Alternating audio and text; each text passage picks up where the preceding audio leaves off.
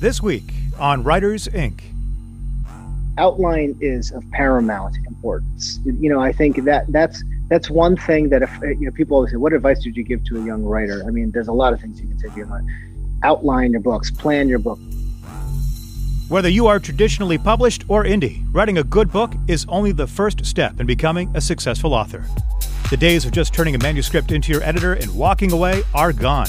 If you want to succeed in today's publishing world, you need to understand every aspect of the business editing, formatting, marketing, contracts. It all starts with a good book.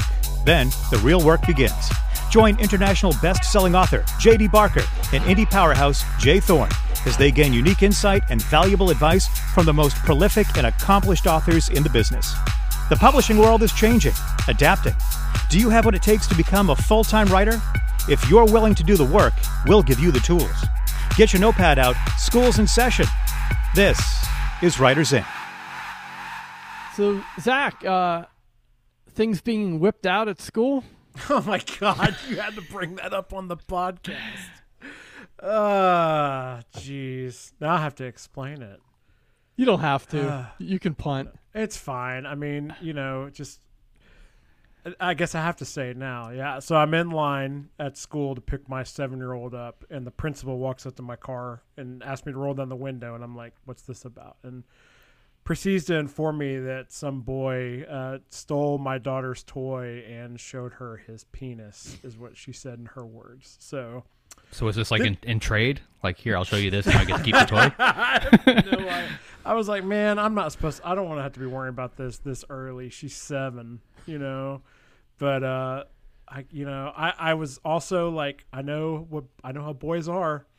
Like, my reaction must have been so nonchalant because I was just like, I kind of glad it was me and not my wife because I think she would have flipped out, and I was just kind of like what do you say to that? Like, I mean, she told me she was going to handle it. They were going to discipline him, and I'm like, okay. Yeah, you, you just know? say, uh, yeah, they'll do that.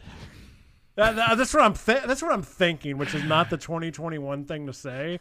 I mean, uh, okay. In all seriousness, my first concern was like to make sure Haley was fine, like that it didn't traumatize her or something. And she was totally cool. She was like, she was all good. She was laugh. She wasn't really talking about it much. So that was once that was out of the way. Yeah, I was kind of just like, what I mean, that's what boys do. You know? On, honestly, it's probably more freaky for you as a parent than it was for her. You know, it's probably one of, one of, those weird dynamic things. I, I would probably go full tilt though and have the kid put on a sex offender list and ostracized from the community. You know, scar, scarlet was, P on his shirt, whatever you have to do. It was probably the, the the principal was probably in the most awkward position, like because again, I was like, as long as she's fine, I mean, like, there's nothing that could be. I mean, the boy just did something stupid, you know. Um, but uh, but yeah, I don't know. But yeah, thanks for bringing that up on the air. Yeah, you're welcome. what else are we going to talk about? I don't know.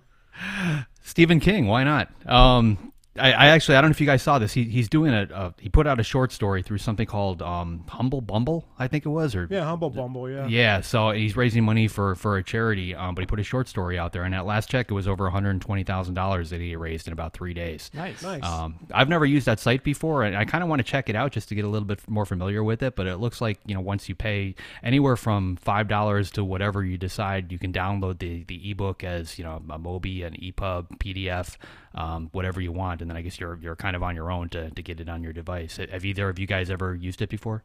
I've never sold books. I'm very familiar with it. It's actually really big in video games. There's a lot of companies that do that. They bundle up games and do them through Humble Bumble, um, Humble Bundle. Sorry, um, and uh, it's it's I, I think Humble Bundle actually has their own gaming company at this point. Like that's how big it is in the video game part.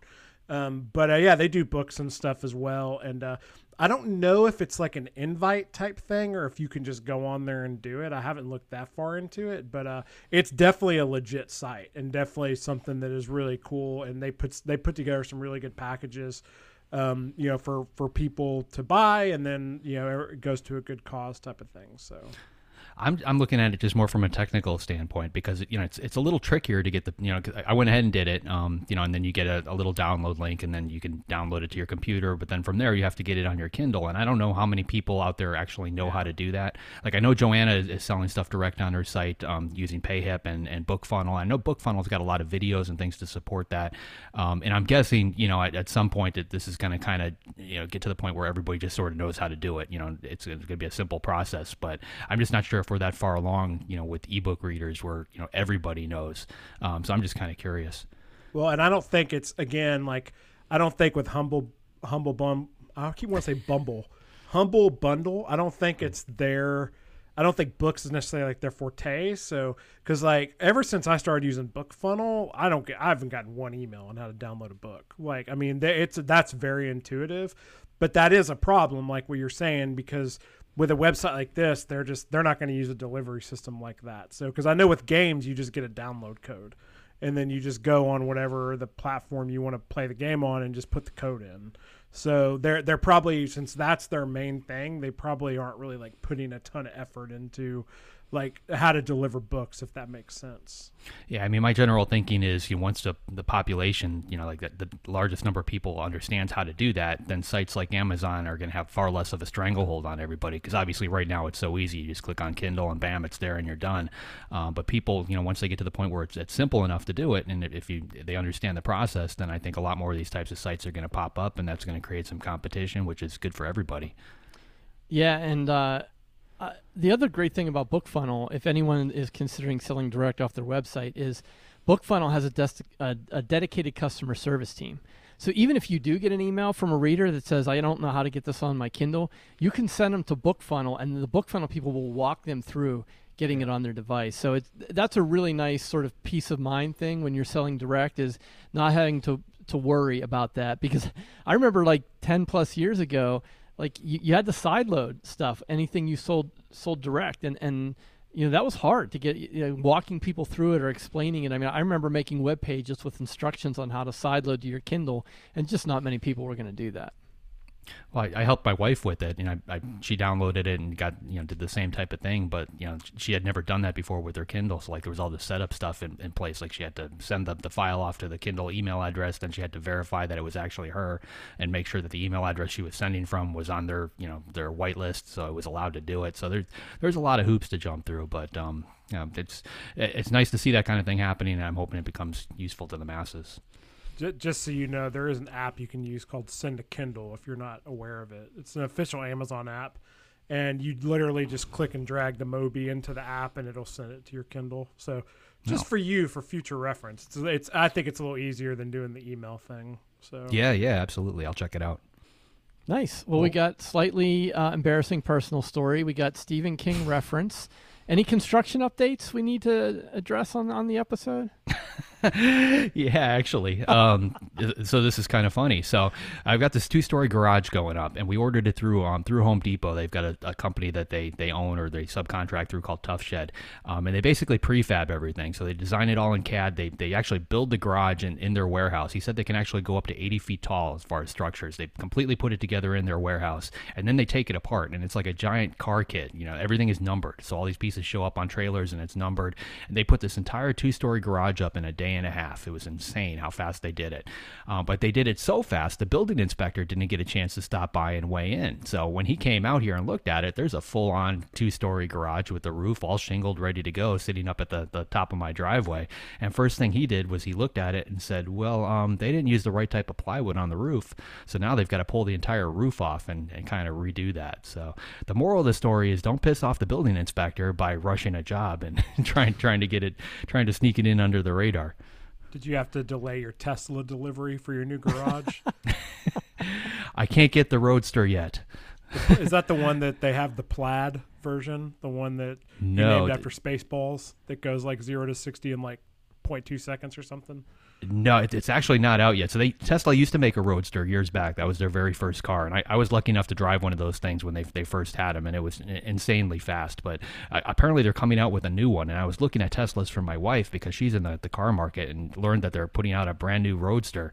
Um, so you can get on the waiting list for fifty grand, and it starts at two fifty for the actual car. Um, the, the, specs are ridiculous. It, has got a 600 some mile range on the battery, but 0 to 60 in 1.9 seconds and a top speed of 250 miles an hour. Yeah, which is perfect for around here in New England where the you know top speed limit is like 20. Um, but yeah, it'll it'll look nice up in the garage. I have no idea when I'll, I'll actually get it, but um, I, I, I know the waiting list is out there. So, right on. Anyway. Nice. Next week on the show, Elon Musk. Elon Musk. All right, well, let's take care of some business and then we'll get to uh, the guests, plural, for the week. Uh, we want to give a nice shout out to our wonderful sponsors over there at Kobo Writing Life, who empower you, the author, to take your self publishing career into your own hands. You know at Kobo that you never have any exclusivity agreements, you get monthly promotional opportunities, and best of all, Tara and her team will take care of you personally if you have any issues or concerns. So make sure you head on over to KoboWritingLife.com where you can get started today. We also want to give a really nice warm shout out to all of our patrons supporting the show. If you would like to become a patron and contribute questions to our monthly Q&A episode, you can do that by going to patreon.com slash writers inc podcast. JD, who is on the deck today?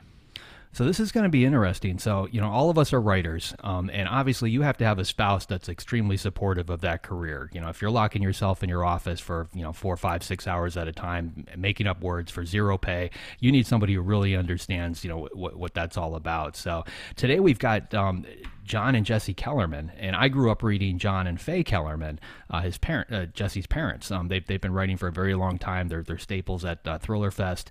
Um, fantastic, you know, number of thrillers out there. You know, New York Times bestsellers for years and years and years. Uh, but their, their, son Jesse is also a writer. Um, so this is going to be very interesting because we've got parents and son all all in the same profession, um, all writing, you know, more or less in the, the same you know the same market. Um, so here they are, Jon and Jesse Kellerman. Well, I, I think I want to ask Jesse the first question, which is what's Thanksgiving dinner like at the Kellerman house? Yeah. well, so one thing that's really important, I really want to make clear, is that I don't live with my parents anymore. I'm 40. I'm 43 years old. I haven't lived here in, in 25 years. Because sometimes I think people people have this idea that I'm still living at home and maybe in the attic or something, and raising my family on on the fourth floor. So I, I moved out. Um, but so there must be the, another phantom up in the attic. I thought yeah, it was who, you. Who's making all that noise? Um, so so um, but on the on uh, on the occasion of Thanksgiving when we do all get together because uh, Thanksgiving is a Kellerman holiday as opposed to my wife's family. Uh, it is a loud, gut busting, raucous affair, particularly and and and this is you know something that you know just gets worse and worse every year. There's there's all these kids running around now at this point. It's just this it's complete pand- pandemonium. But we do not talk about books, and that is, uh, or at least our books, and that is something that holds true for any time we're all together, and was also true when I was growing up. We did not sit around the dinner table discussing how to write or workshopping our, our material. We were a normal family. I mean, normal, you know, with uh, in in in quotes, um, and that was really critical, I think, to both my mental health and my development as a writer, which is that I, I didn't feel like I was being pushed into being a writer or being coached or any of that. Uh, it was just all the normal, typical family stuff. Fair enough, Jonathan. Was that uh, intentional, uh, an intentional choice for you and your wife to to keep that that business side sort of cloaked? Yeah, I mean, Faye and I both came from other fields, so we had been married mm, twelve or thirteen years by the time we got published. So we and we had most of our kids. We have four, and three have been born prior to us breaking into publication. So we were really just, um, and I really owe it to to the woman I call the famous Faye Faye Kellerman because even though she's written a lot of bestsellers and she's got a degree in theoretical math and a doctorate, she's a very solid Midwestern born person. You know, even though she grew up mostly in California, she's from St. Louis.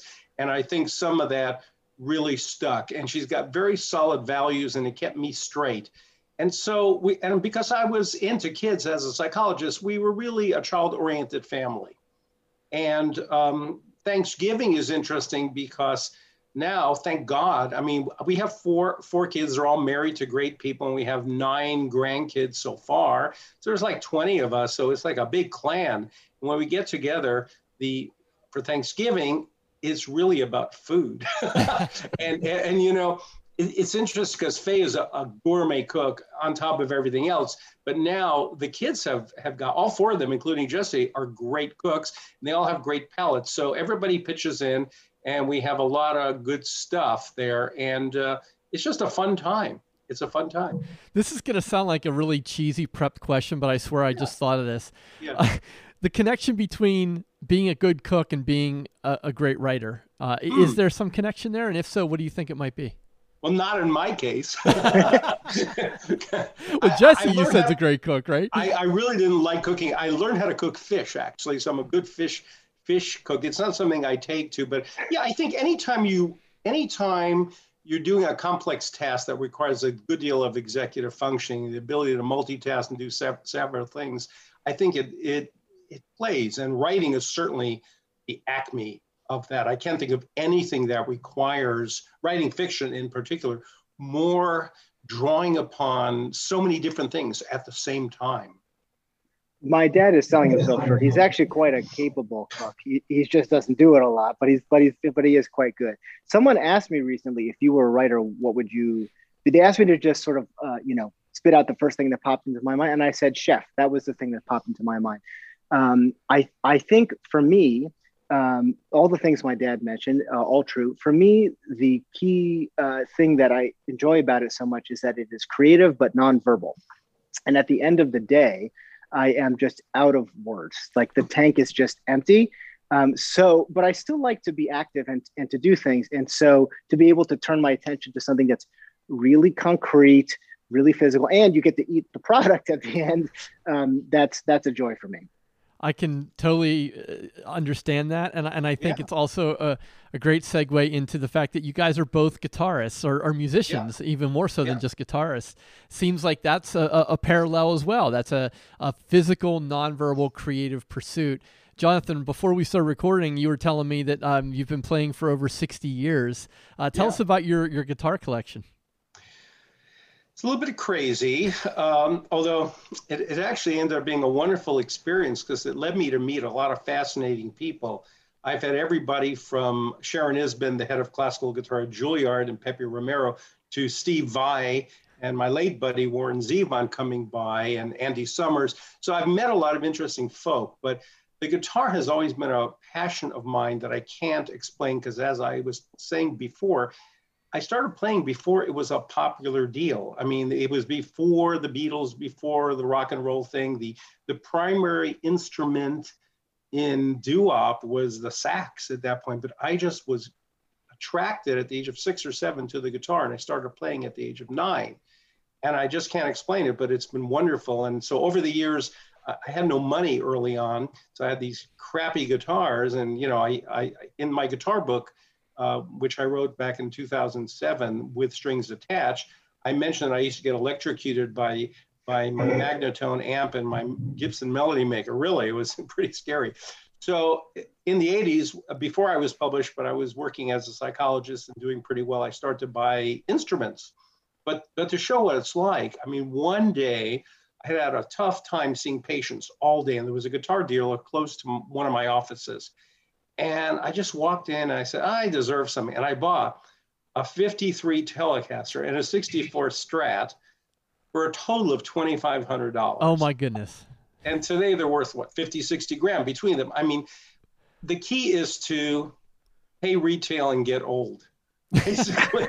so, so, so my wife was very smart because I used to buy them and sell them and trade up. And then she finally said, um, why don't you hold on to some of these? I think they're going to appreciate. So I ended up with some really beautiful instruments, and I do try to play them all.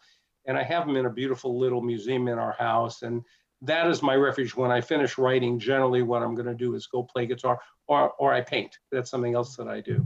So those are my escapes. And of course, you know, going to the gym and working out and try to be fit. But as much as uh, is being kind about my cooking, I, I try to punt to Faye mostly because she's way, Jesse's a great cook. Jesse's excellent, but uh, I'm adequate. Jesse, when you were a kid, did you sneak into Dad's uh, spaces and, and and sneak some riffs on his guitars, or are those off limits? So, okay, so I started out playing the drums. That was my instrument. I was, I think, five or six, and my parents. I, looking back, I, I only realized now that I have my own, own children how insane this was they bought me a drum kit and they put it in the in the living room. It was like the first thing you saw when you came into the house was this kit, and I would pound away on this kit in the middle. Of, I would never do that. I have I have children now who be like, no, you cannot put a drum kit in the living. But they, you know, that goes to show a, a what kind of how tolerant and supportive they were, and b how important music was to our family. The front room of the house that I grew up in, my parents don't live there anymore. They moved when I was in high school. Was a little bit of the music room. There was a piano and my dad had a bunch of his guitars out. They were not. I think my dad has always felt that uh, it, instruments are there to be played. They're they're they're. He doesn't collect things for novelty value or because they're fun to look at although some of them are very beautiful but music is supposed to be made on these things and and they they they atrophy if you don't play them they, they need to be played so i had when i did uh, when i switched over to playing the guitar uh, which was you know maybe 13 or something. I got tired of uh, you know drumming on my own. Um, I said I want to play, and he said sure, and he just handed me an instrument and the Bay chord book, and uh, and and I was off to the races from there. I was never told you can't play that. Well, you know, we want to take care with some with some of the some of the nicer pieces, but I was never told no, you can't you can't pick that up. Well, Jesse was an interesting guy because even at a young age, he was extremely meticulous way more than I was at that age. I could take him to a restaurant in a white shirt at the age of three, and he'd leave the restaurant with a clean white shirt. So I knew he knew how to take care of things. He was, you know, I have a bunch of grandkids. They like to go in the guitar room. I do keep my eyes open. I let them gently touch. But with Jesse, it was always uh, he was a serious musician. I mean, when when he wanted to play guitar, I said sure, and I got him the chord book, and then I I said let me get you a teacher because I really think it's you should learn it like anything else, like I did. And yeah. it took a while. And by the time I got him the teacher, he had taught himself so much guitar. He's just a very talented musician. Jesse's one of those guys who could pick up almost anything and play it. So uh, then he had a good teacher and he learned his technique and he had a band and uh, you know it's he's a great musician. Uh, I uh, my other we have three. I have he has three sisters. Uh, one plays the piano quite well. One started with the harp but gave it up, and one of them was an amazing three octave singer. So there's a lot of musicality, mostly from Faye's side, that goes through our family. And uh, we can all sing and carry tunes and that kind of thing. But it's, it's I, I just look at the guitar as something nonverbal, as you mentioned, something nonverbal. And Dad, you did not have music in the house growing up. That was not like a part of your upbringing. So it was a de novo thing for him to to want to yeah. do that. I've always been a freak in my family. I mean, there were a lot of writers in my family, but this distant relatives. Uh, there was no encouragement the way we at least didn't discourage our children, and nobody played an instrument except my uncles who played the violin and the concertina rather poorly, even though they were great guys. So I've always just had my own vision and forged ahead. And I asked my mom, who's now 102, I asked her, oh, she'll, she'll be 102 in January. I asked her many years ago, I said, How come you were so much stricter with me than with my two younger sibs? And she sighed and said, You took all the fight out of me. so, you know. so that's, that's the way I've always been. I have a vision, I follow it, I do what I want to do. Even becoming a psychologist, you know, I got a doctorate in 74, was not a typical thing. It was almost looked on as a weird thing, but it's what I wanted to do. So I did. Well, I could talk music with you guys all day, yeah. but we should probably talk about some book stuff. Uh, okay, sure. uh, I would, uh, you guys, uh, as of if you're listening to this on the day it comes out, The Burning, uh, the new Clay Edison novel, comes out tomorrow. Uh, Jesse, can you tell us a little bit about this latest installment and what readers can expect? Yeah, absolutely. So the Clay Edison series is the series that my dad and I have been working on for the last, I guess it's five, four, five years. This is the this is the fourth installment, and Clay is in Alameda County, which is Northern California Bay Area uh, coroner. Uh, he's a deputy coroner, and so his job uh, is, essentially to investigate death, uh, look into the manner of death, uh, to uh, understand how people came to meet their ends, sometimes in gruesome ways. Um, that's the sort of investigative side of his of his job. The sort of compassionate side is he's there to notify next of kin when somebody has passed and to provide support for those people. The first three books um, in the Clay series really concerned um, crimes that happened in the past. They were cold case books. Uh, with all that that entails, the time uh, window for the books themselves is quite long. Um, they take place over months or years in some case. Um, the Burning is a is a totally different kind of book. It's a ticking clock novel. Um, it takes place over the course of several days instead of several months. And we wanted to do an experiment where we take this guy who's used to working sort of uh, in a sort of thoughtful, careful way and put him in a pressure cooker and see how he responds. So it's a book in which Clay himself is put to the test and his own ability to get himself out of trouble rather than to figure out a crime that has happened in the past is is is sort of uh, that's that's put to the test. Um, so we really really tried to crank up both the pace of the book uh, as well as uh, the, the, the immediate tension of what's happening. Uh, in you know in a sentence without spoiling too much, he's called to the scene of a crime to investigate um, a homicide, and while at the scene of the crime, he discovers a link to his brother, who is himself an ex-convict, uh, and things just go spiraling completely out of control from there. Um, so we're really excited uh, to get it to readers because it is both of a piece and a novel thing uh, in in this series. If you love Clay, you're going to love this book. I think even uh, even more than the previous ones. If any book is a page turner, this is a page turner. It really moves fast. There's a lot of action, and the other thing is the burning. The title refers to some of the fires that were burning uh, and changing the ecology up in Northern California where, where Jesse lives. And we had both been fans of Ross Macdonald, who wrote uh, some wonderful crime novels in the 50s and 60s. And he wrote a book in which, in which uh, fire, a forest fire was, was a backdrop. And we, and we right. just decided it's relevant without being too heavy handed about it. It's not an ecological novel, but it is a novel in which there's a franticness about uh, Clay and his and his need to find out what's going on because his brother is involved in this, and what's going on in the external world. You can't escape it when things are burning down and the air is toxic. So we thought we would try that. I think we did it. How did yeah. you guys come to that decision? To, to write about the fires? Uh, well, to, to make the small pivot with Clay and putting him in more immediate danger. You know, I, the thing is, I don't wasn't a deliberate decision of let's let's write a, a, a supercharged book. It was more that um, you know, in the same way that all ideas uh, come to us and we look at them and say, is this something we want to write about? Is, is this a good idea? You know, I, I had, um, you know, I, I think I had, uh, we had gone back and forth about the idea of, of, of pivoting slightly and writing a very, very fast paced book um, before we wrote the previous book, um, Half Moon Bay and we we so we had this idea that we wanted to try this experiment this uh, this sort of like you know formal experiment um, but we didn't have the story to match it yet. We, we we had we had the pace but we didn't know what what what the driver of that pace was going to be. We wrote half moon bay and in the course of writing that the fires happened and and uh, that started us thinking about um, oh maybe this is a good engine for this for this story.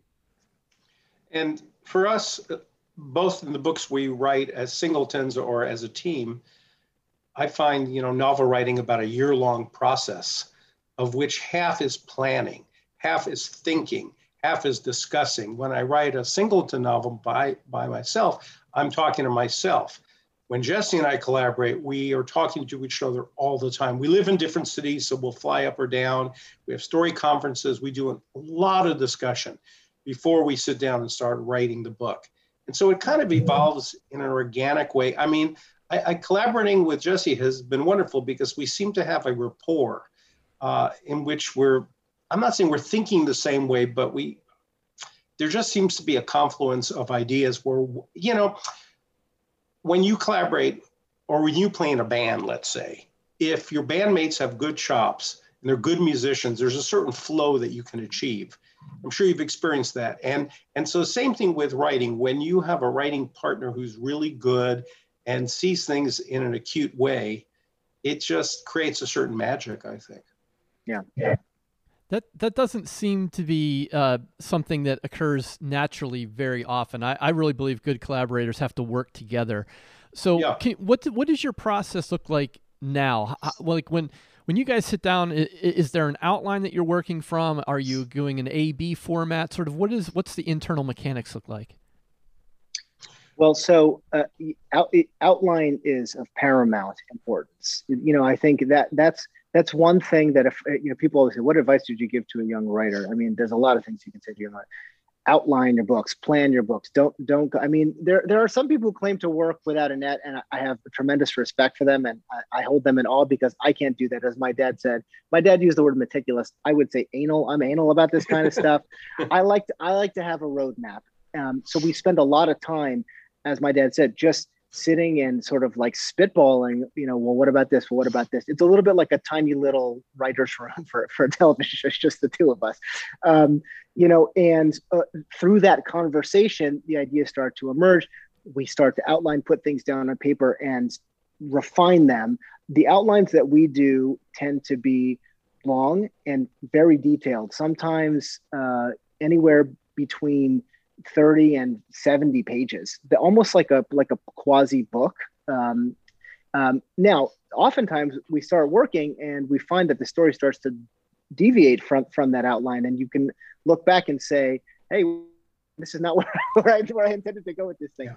but having that background and having thought it through um, is immensely psychologically beneficial i found to the process because invariably you're going to get to a point where you're like where, where am i what what is happening here um, and so to have that thing to refer to and at least to be able to say okay that is where i intended to go um, maybe i don't necessarily want to go there now and i, I can see that based on what i've written um, but here are my options it's it's it's almost like a security blanket at that at that Yeah. point in the process I mean, I think the outline is a confidence builder.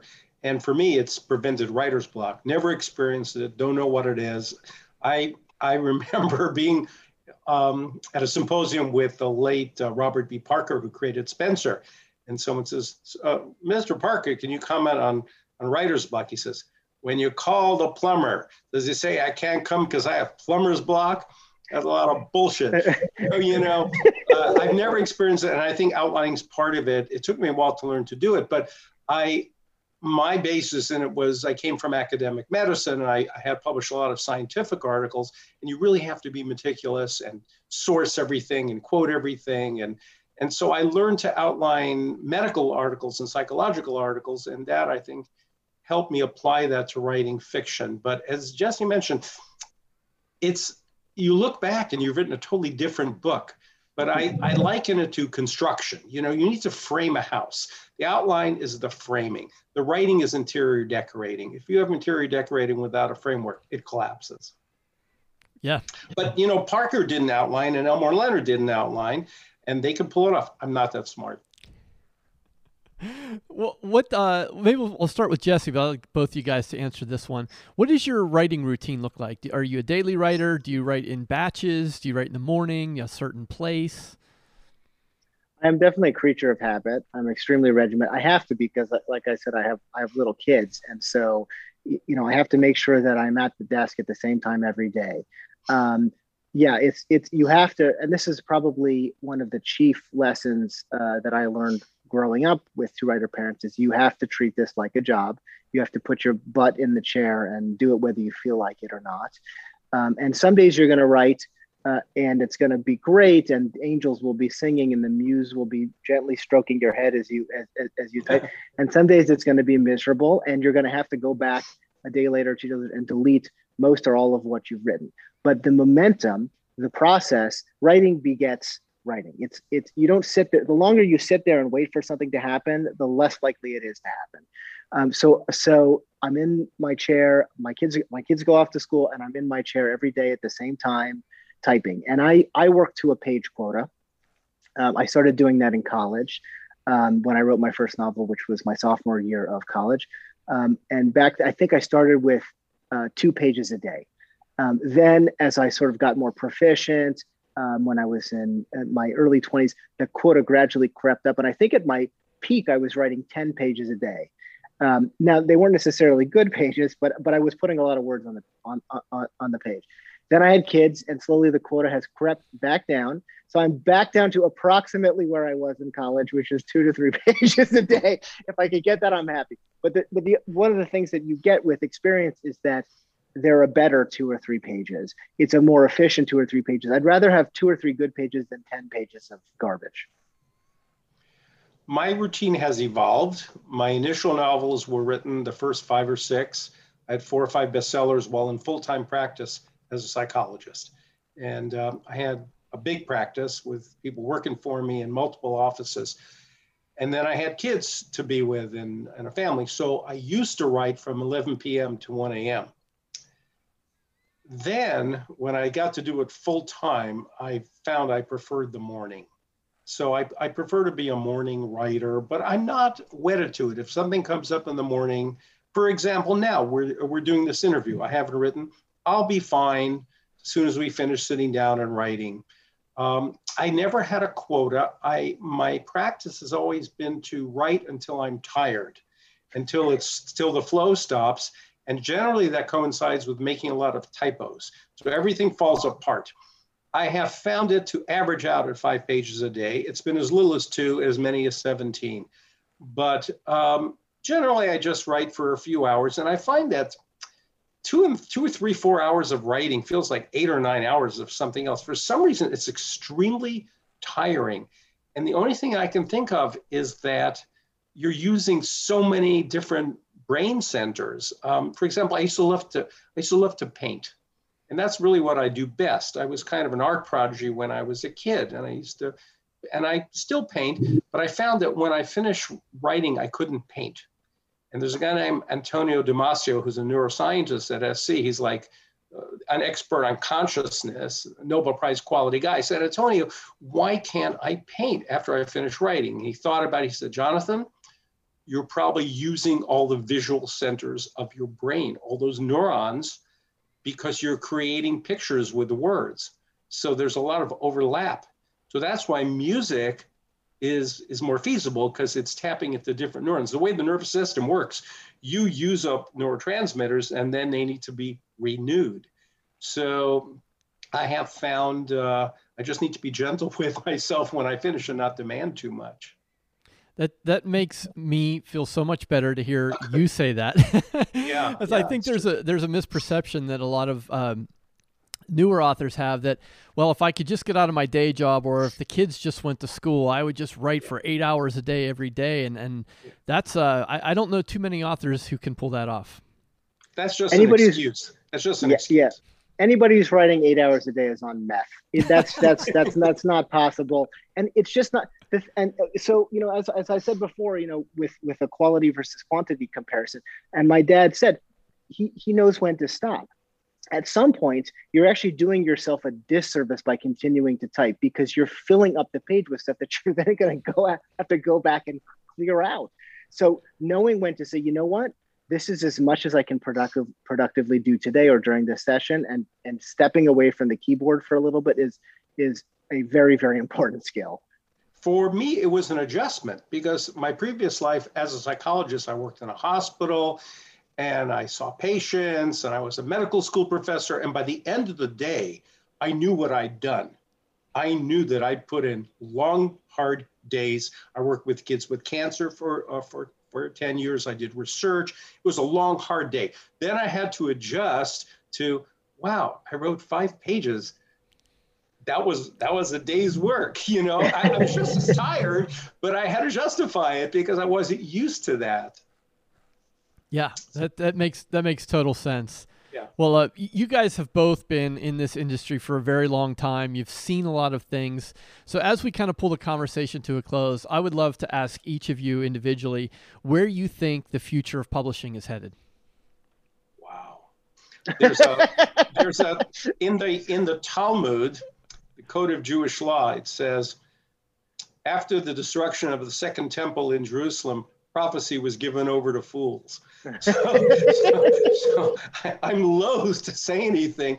I try not to think about it. There have been a lot of changes most of which i think are negative in publishing but I just enjoy what I do. You know, Graham Greene said, uh, once you turn 60, and Jesse's not nearly there, but I'm past there, you there's two reasons to write uh, fun or money and hopefully both so i just try not to pay attention to the business and not to get too hung up on it and just to enjoy the process the only reason that i do it now is because i really like writing fiction it's so much fun and i think people are afraid to say i'm having fun this is great they want to be like martyrs oh i'm you know killing myself you, if you're miserable at your job, you're probably in the wrong job, I would think. But you know, I love my job, so I try not to think about. It. But maybe Jesse has uh, has uh, some view of the future because he's younger. Well, neither of us are neither of us are given to prognostication. I think anybody who's been alive the last couple years has probably seen the as my dad said the foolishness of attempting to see yeah. beyond beyond uh, the, uh, the the end of the week um, you know, I can only look back and, and see what has what has happened and, and and ask, will that continue or will that change? Obviously, there's been tremendous upheaval with respect to um, you know the ebook market. Those those are things that have that have uh, that that's changed the the economics of the publishing industry tremendously. There's a lot more. I think the I actually think that the the greatest um, competitor, or so to so to speak, is is the proliferation of television because there's so much content available. There's 8 million channels and it's available on demand. And plus, the quality of television has gotten a lot better in, in, in the last 20 years.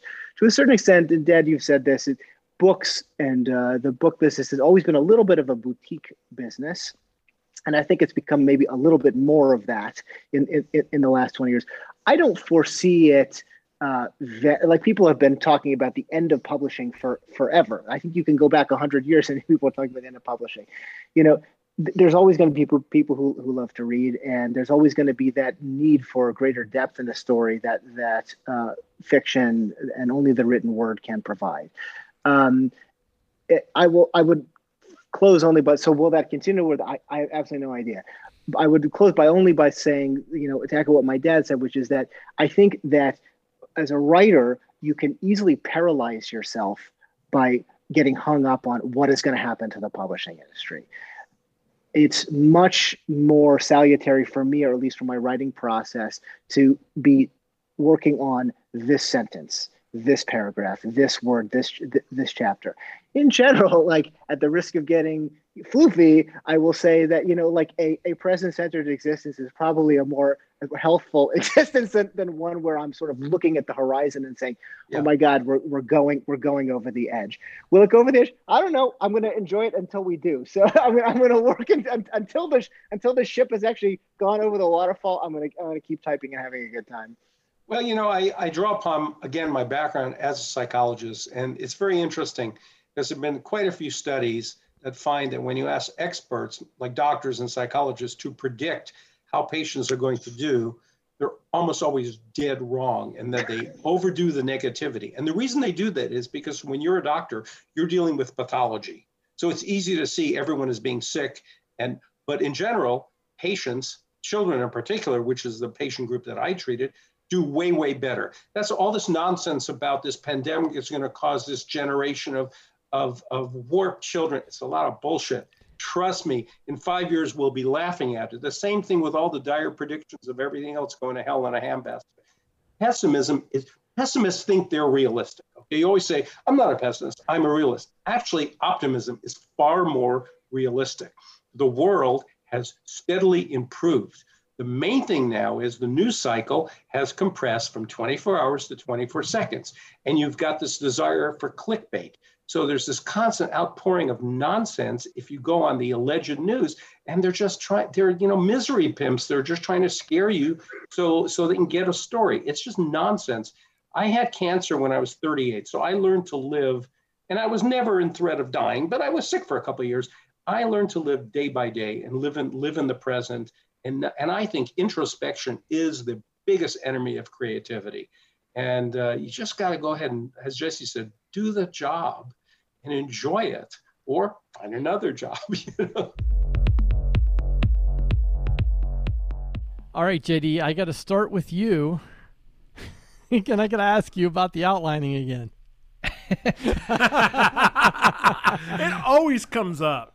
Always. Yeah, jeez, yeah. I've, I've, uh, what if I just tear up the outline and start over? uh, well, he, he said outlining eliminates writer's block, and and that is absolutely true when you're writing the book. But you get writer's block when you're writing the outline. Yeah, that is or, very or, true. Or, or the equivalent of it. You know, it's it's it's a weird thing. There's there's plenty of times where I'll you know I'll stop. I don't write on Sundays. I don't work on Sundays. Um, but like Saturday, you know, I'll, I'll end it with some type of cliffhanger, whether I'm doing an outline or I'm writing a book.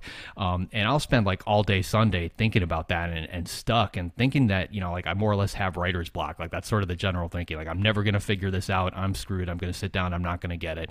And then the second I sit down in front of my computer, you know, like I, I pound out the next sentence and just start going again, and, and the problem more or less solves itself. Um, so you really don't have any type of writer's block when you're working with an outline. It really is like he had mentioned. That's the, it's the framework for your house. Um, you know, you know what you know. You're you're on step A. You're moving on to step B. Step C is right there next. Um, in a lot of ways, for me, it takes the joy out of the the discovery part of the, the writing process. Um, but I'm kind of learning to shift that joy to creating the outline. So you know, we'll, we'll see. I mean, it, it definitely eliminates a lot of it. Um, but you know, you can still get that creative fun out of putting that outline together. Um, and depending on how detailed you go, you know, you can take it to whatever level you want.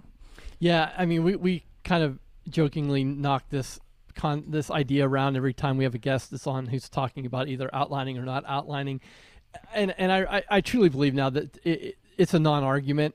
Um, you know, it's it's discovery writing is whether you're either doing it in the draft or on the outline. Like that, that that's the only that's the only difference really. Yeah, I mean they're working together, so that that's you know an outline is a huge benefit when you're working with another person. Um, you you don't want to be figuring out this story. You know, I mean a lot of this depends on the process. I've worked on books where you you know you literally volley back and forth chapter by chapter, um, and discovery right as you go, doing it that way. That that's fun too. Um, you know that's how uh, Jim and I wrote Coast to Coast Murders. You know we didn't know what was coming next. I wrote a chapter. I tried to leave him with the most difficult cliffhanger I could think of, paint him in a corner, and volley it back to him, and then he would write one and paint me into a corner, and we just kind of went back and forth like that. Um, so it's all about what works. Um, but you know, if you're if you're you know, trying to stick to a schedule, particularly if you have a deadline, you know that you're trying to hit, um, you know, having that outline just completely simplifies all, all of that. But but what you said is true too. Like, and I, I think that argument gets lost and no one ever brings it up about how you know you're you're gonna have to you're creating it regardless. So you're gonna you're gonna hit that roadblock at some point. You know, I I just know for me, I would rather hit that roadblock in the outline than when I'm actually in the draft. So I think that uh, you know, there's there's pros and cons. Um, I do want to br- I want to bring up one thing. I believe it was Jon that said it. Um, I, I like I love uh, the quote. I'm trying to remember exactly how he said it, but it was like um, two or three hours of writing feels like eight hours of work. I I I just recently, within the past year, came to that realization because I dealt with guilt for a long time when I went full time of like feeling like I had to be in that eight hour workday, which is bullcrap. Like, you know, it's that's made up anyway, you know, like, and, and, and, uh, and I don't know, like just the way he worded that, like, uh, I thought was I thought was really really interesting. Like just because because it really does. Like when you write for few hours, I mean it, it's exhausting, and it does feel like you've worked for eight hours. And you know I felt for a long time like I had to fill an eight hour workday, and I got way past that and was like, no, I don't. Ha- no one's telling me I have to do that. As long as I'm getting work done that satisfies me and makes progress in what I'm doing, then I'm totally happy. Yeah, I think a lot of people don't get that. I mean, it's honestly, it's, it's like playing chess for three or four hours straight. You know, it's, it's like it's mentally exhausting. Um, you know, I, I, I on Saturdays and Sundays, sometimes I'll, I'll do work around the house. You know, a lot of these little, you know, honey list, you know, projects that, that we need to knock out just because it's not mentally exhausting. It just allows me to do something to kind of take my mind off of it and give my, my brain a rest. Um, but if you're doing anything like that where you're dependent on, you know, wh- whatever it is, if you're swinging a hammer for three hours, it's no different than, you know, squeezing words out of your brain for three hours. You know, you need to take a break and you're going to get the best work done at the very beginning. Yeah, and and I think too. I, I mean, I could have talked to these guys for days. They they were so much fun, and and they were so good together. Like you could see, you could clearly see the chemistry, not only as you know co-writers, but you know as as father and son. But I, I love what they said about like the role of music or cooking. Like it it really tied into this idea that you know as a creative, you need some nonverbal ways. Uh, if you're creating things with words, you need some nonverbal ways to kind of recharge your battery and rest up and, and to and to get ideas. And so whether that's baking a cake or playing on the piano or painting, Um, any of that is a nice complementary activity, and I know I don't do enough of that. I know I need to do more of that. I need more of that kind of stuff in my life, and and that's this was a good reminder to hear that. Well, a lot of that actually, you know, it, it's sort of the same thing. You know, like I, I, used to write computer code, and like if you write that first line of code, you need to understand what that program's going to do in the end. Um, and writing a book is very similar to that. You know, baking a cake is very similar to that. You know, you have to pick out all your ingredients. You know what that cake is supposed to look like when you finish. You know, that's the end of your book, and that framework kind of gets ingrained in your head. Um, you know, writing a song is the same thing. You know, and, and when you're working with another person, this is like collaborating in a band, and you're playing the bass, and somebody else is in there with lead. So what you're saying is you have a recipe, which is like an outline. yeah. Wow. Full no, circle. But, but, it makes sense now. No, but seriously, like, um, yeah, and I, you know, Jay said. I haven't done a good enough job of that either. Like, I, it's funny. I've recently decided to kind of take up cooking, um, you know, just because to do something different that doesn't that uses a different sort of creative muscle and because I realized I'm like, man, I need to be doing more of like I need to have a hobby. you know, this used to be my hobby and now it's not. You know, and um, I, I need to have some sort of constructive hobby uh, of some sort. So I've recently kind of started uh, taking up cooking as well. So that's yeah, good to bring that up. Well, that's probably the. I, I, never thought of it that way, but you know, like most of us, when we're you know working day jobs, working that real job, this is our hobby, and then all of a sudden it gets completely flat, flipped on its head, and the thing you were doing for fun becomes your job. Yeah. Um, yeah. So you're right. How do you occupy that that time? You can pick up another hobby. You know. Well, and I think too, like going back to what we were talking about a second ago, um, I think a lot of people when they when they are working a full time job, but maybe they're on their way to going full time with this, think they automatically, and I know this happens because I've talked to plenty of authors. They assume, oh man, I'm I'm like I'm only getting an hour writing in a day, and I'm working. I'm getting this many words in. What am I going to get to do when I have eight hours? It doesn't work like that. I mean, I know we've talked to one or two people on this show that have are able just to crank out like and i know people who can do like 12000 words a day or whatever but like for most people i think that that's not realistic and you have a limit of how many words you can hit regardless you know. So, well, do, do you guys do a full eight hour day even even now? Uh, for me, it depends. Like, I mean, you know, obviously, um, you know, uh, Jay and I both have our hats and other things as well. So, um, I but writing, I, I usually only write about three hours a day. Um, the rest of that is filled up with uh, stuff that we're doing for events or you know uh, uh, uh other various things that we have going or marketing or things like that but or you know g- working out going to the gym like doing other things like that you know so but for me it's about three hours. Yeah it's about the same for me. Uh, t- two to three hours usually my first block of time like my first part of the day when i'm freshest that's when i get my words in. And then after that it's it's mostly admin stuff or podcast stuff or, or yeah. client work yeah, I got a feeling if you were to ask around, it would be you get a very similar answer from anybody that, that works in the mornings. That two or three hours worth of productive writing time, and then a lot of admin stuff after that. And you know, we probably don't do a full eight hour day. You know, like I, I usually start around seven thirty eight, and I'm done at like 2:30, 3 o'clock. Um, that's probably you know the, the, norm I think for a lot of people. I mean, a lot of that honestly is probably still dictated by the rest of the you know, for lack of a better term, real world. You know, like all of my friends, you know, they're they're still working those eight hour days. You know, so if I quit at, at 12, that's that's fine and dandy. But like if I want to go hang out with somebody, they're not going to be off work until you know later. So like that eight hour day is kind of ingrained in our heads. You know, no different than me taking Sundays off. Like I could just as easily take Wednesdays off if I, if I wanted to. But yeah. society in general, you know, Sunday is the day that we do it. So that's that's what I do. So so it's weird how those kind of things work out. Yeah, and like I said, it took me a long time to get over that guilt, but I just I have other things I want to do. Like I I didn't go into this. Uh, you know, I went into this for having freedom of my time, you know, and, and once I realized, well, this is how much time I need to put in a day to make like progress, and there's diminishing returns after that. If I don't have admin stuff to do, I'm gonna go ride my bike, or I'm gonna go out to the park and go for a walk, or I'm gonna I'm gonna go do other things, to spend the afternoons with my daughter when she's off school, you know, and not feel guilty about it. So awesome. Cool. Well, um, you guys gonna have any more takeaways from the Kellermans? No, get out there and buy that book. It's called The Burning, and it comes out September 21st. Yeah, if you're listening to us in real time, that is tomorrow. So we'll have links in the show notes, and you can go check it out. So JD, hey, so next week we have Oh yes, I was. Else? Oh no, I was going to actually change it up because you always ask me what's coming next. I, am going to ask you this time. All right. What, what's on the next episode?